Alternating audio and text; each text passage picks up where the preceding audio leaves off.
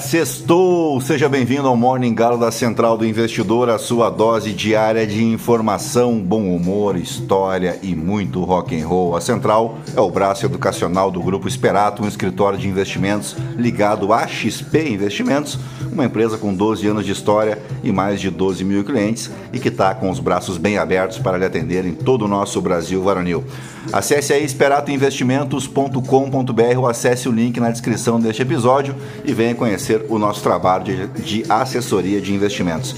Eu sou o Felipe Teixeira, o meu código de assessor de investimentos lá na XP é o 36194 e ao som de Simple Minds nessa sexta-feira aí para você que ganhou um Vale Night, né? Vai deixar a criançada com a sogra, vai pra balada, né? E aí vai chegar uma hora da manhã tu vai olhar ao redor assim, vai pensar o que que eu fui fazer, né? E aí vai estar tá morrendo de dor nas costas e ó, vai correr para casa, pois nós vamos destacar o que de mais importante deve movimentar o mercado financeiro nesta sexta-feira, 8 de dezembro. Faltam 23 dias para acabar o ano e 16 dias para o Natal. Muito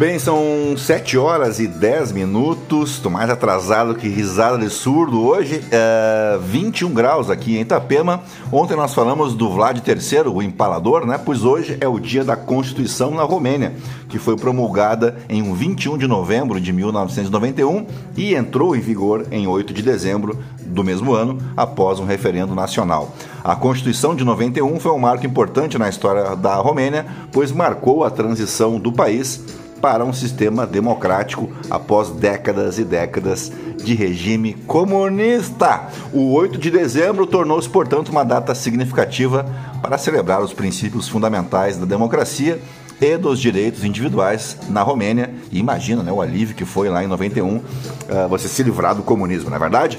Hoje também é Dia Internacional do Orgulho Pansexual não é pão sexual, é pansexual, né? O pansexualismo é uma orientação sexual em que uma pessoa é atraída por indivíduos independentemente do gênero. É o pansexualismo é o cara que é tarado por pão, né? Uh, e aqui, no falando sério agora, no pansexualismo, você pode incluir a atração por pessoas de todos os gêneros, sem limitar aí apenas a homens ou mulheres. Como diria minha avó, quem come de tudo tá sempre mascando, né? Uh, por fim, comemora-se hoje o dia de Nossa Senhora da Conceição, ou da Imaculada Conceição, que é padroeira de todos os povos de língua portuguesa, sendo, portanto, feriado estadual em alguns estados aqui no Brasil, como o Amazonas e o Maranhão, e municipal em Aracaju, Belém, Belfort Roxo, Belo Horizonte, Campina Grande, uh, Dourados, Maceió, Marília, Manaus, Piracicaba, Recife, Salvador, São Leopoldo, Sete Lagoas, Teresina e centenas e centenas de outros municípios.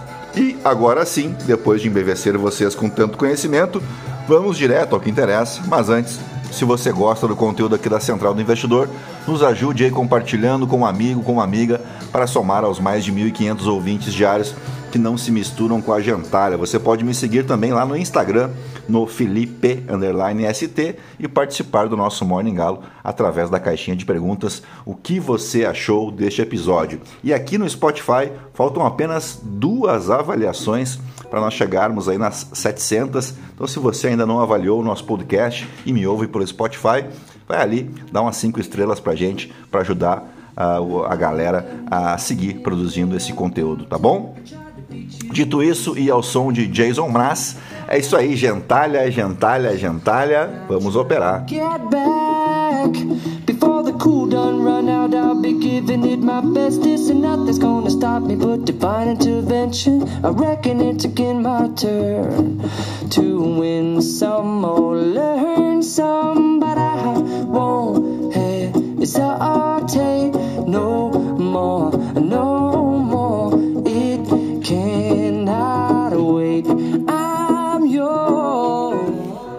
Muito bem, a sexta-feira foi mista nas principais bolsas asiáticas, com os índices futuros em Nova York operando muito próximos da estabilidade, enquanto os investidores aguardam o relatório crucial sobre o emprego nos Estados Unidos, o payroll, para obterem mais indícios sobre o arrefecimento do mercado de trabalho e se ele será suficiente para que o Federal Reserve decida por iniciar seu ciclo de cortes no horizonte de curto prazo.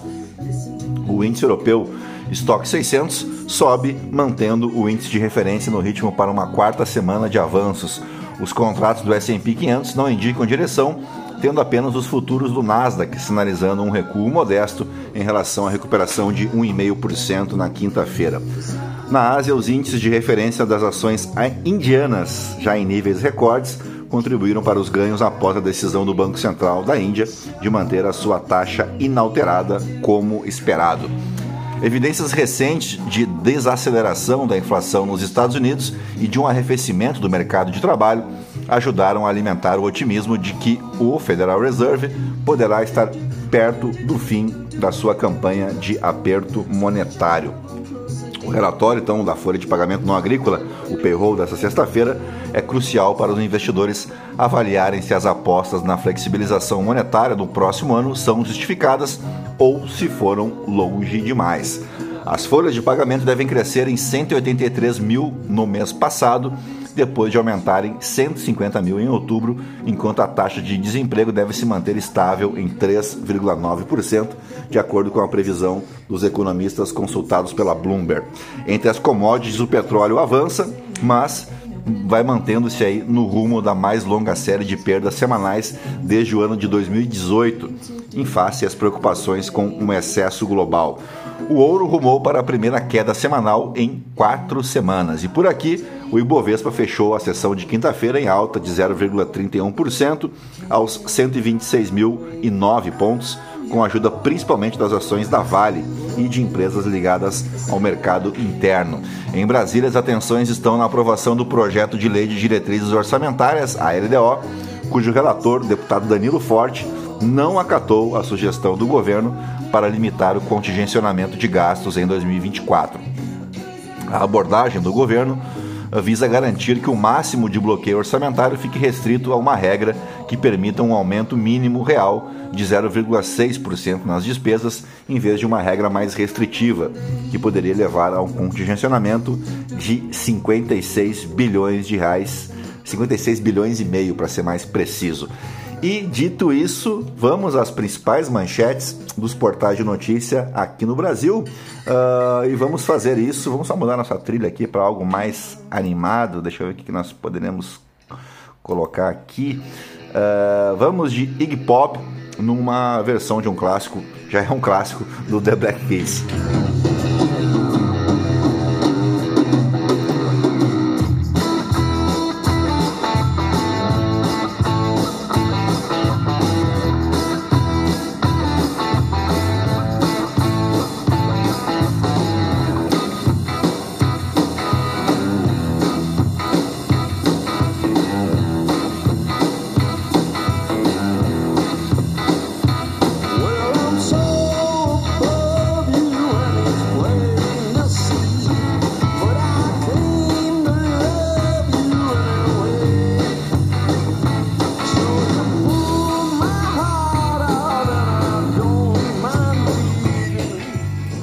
Bem, começamos pelo Estadão. PT critica poder do Centrão e austericídio fiscal às vésperas da reforma na equipe de Lula. Uh, Eliane Cantanhede, risco de crise entre Venezuela e Guiana é trazer disputa Estados Unidos e Rússia à América do Sul. PCC planejou ação contra Lira e Pacheco em Brasília e atentado à bomba contra Moro.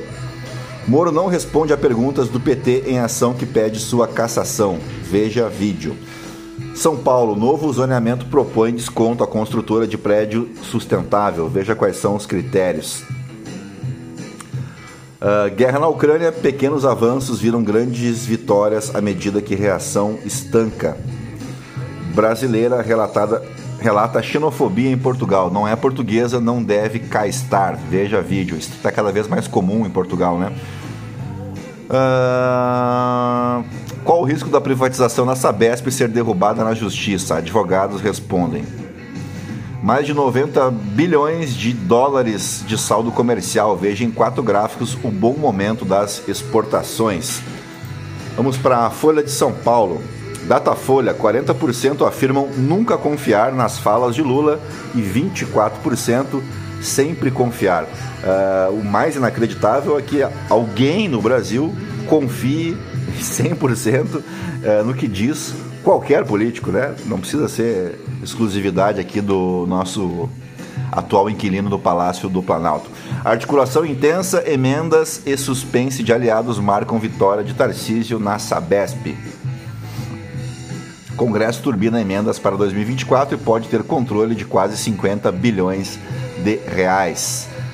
Uh, show de Paul McCartney em São Paulo mostra como música atravessa gerações. Bolsonaro deve receber tratamento de chefe de Estado em posse de Javier Milei. Uh, níveis atuais de CO2 são os mais altos em 14 milhões de anos, diz estudo. Promotor reconhece que só denunciou Haddad porque foi acusado por ele. Marcelo Milani foi derrotado em ação por calúnia contra o petista e desistiu de recurso. Alunos que fizeram uso moderado de aparelhos digitais tiveram notas melhores no PISA. Copa América 2024. Veja como ficaram os grupos do torneio após a realização do sorteio. Brasil está na chave D e estreia contra Costa Rica ou Honduras no dia 21 de junho. E no, no, no atual momento é jogo duro, né? Tanto contra Costa Rica contra Honduras. A Honduras que inclusive já eliminou o Brasil de uma Copa América antes da Copa de 2002, que foi a última Copa que nós vencemos. Uh, vamos pro valor econômico. Banco Central publica normas e data para o PIX automático. Veja como vai funcionar. Mercosul e vizinhos defendem solução pacífica sobre Essequibo.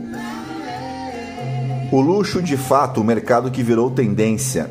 38% consideram o governo Lula ótimo ou bom. Relator da LDO estipula valor mínimo de emendas e tenta forçar o governo a liberar recursos. Sem recursos para honrar debêntures, Unigel tenta renegociar com credores. Uh, vamos de poder 360. Extrema pobreza no Brasil cai pela primeira vez desde o início da pandemia. Juízes de Goiás fazem festa e divulgam as empresas parceiras.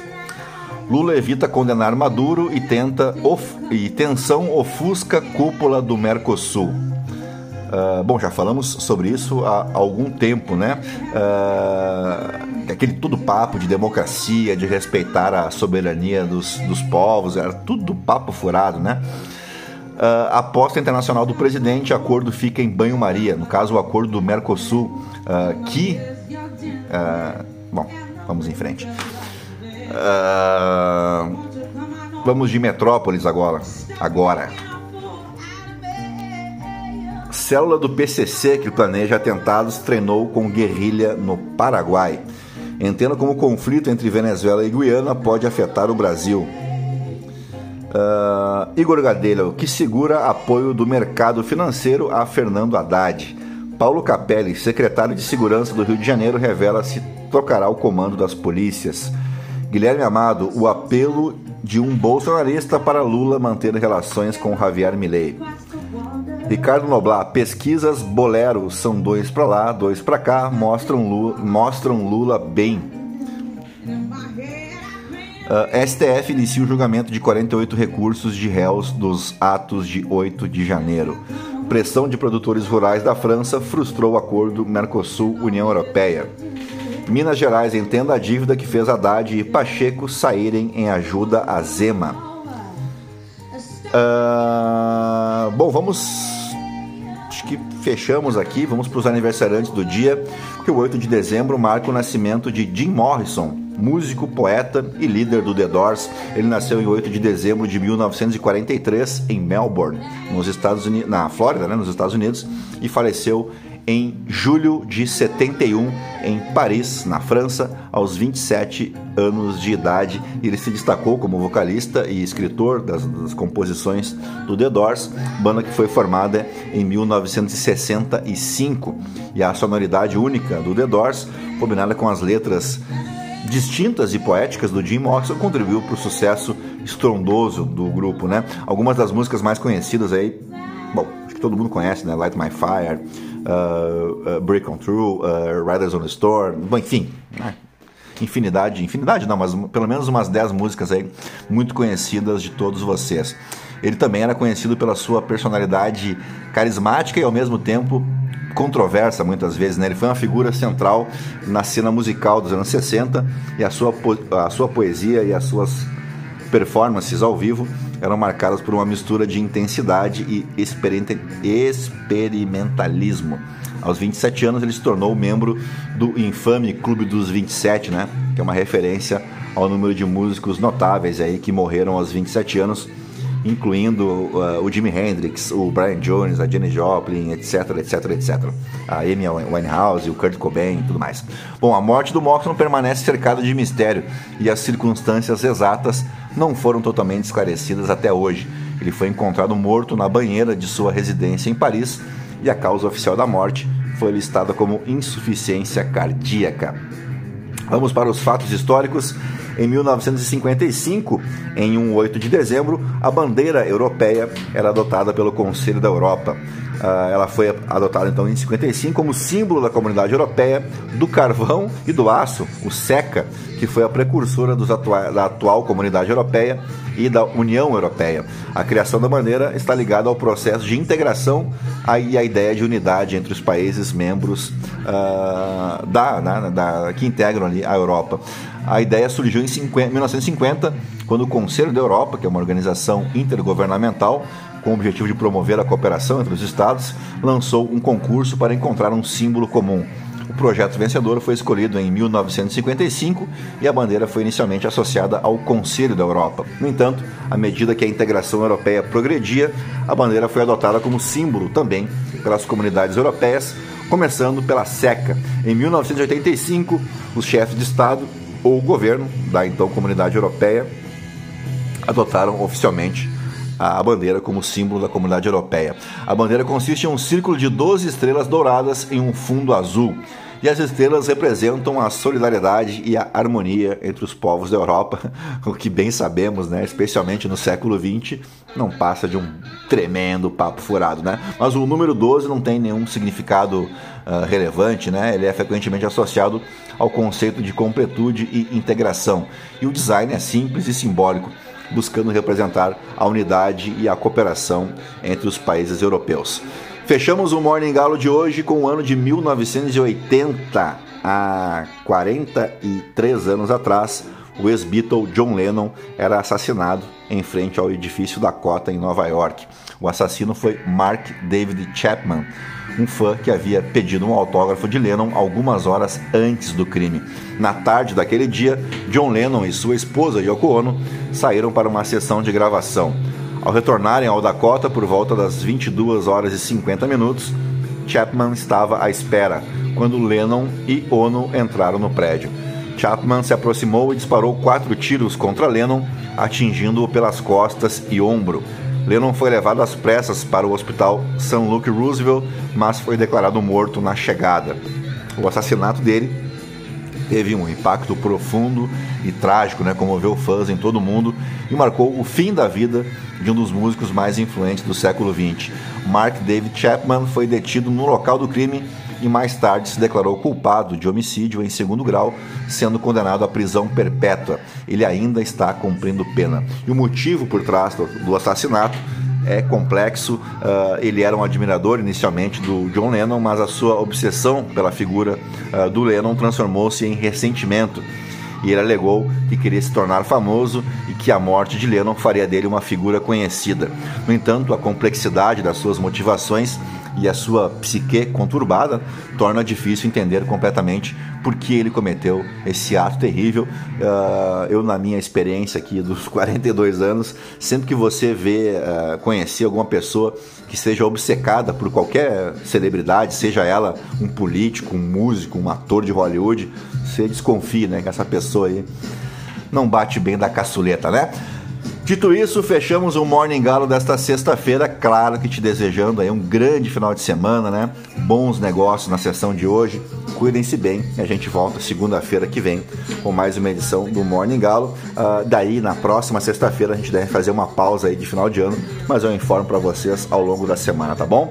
Grande abraço, cuidem-se bem. Não esquece aí se puder, eu preciso só de duas avaliações, cinco estrelas, pro velho aqui ficar bem feliz, tá bom? Grande abraço aí, até segunda-feira. Fique na companhia de Beck. Tchau, fui.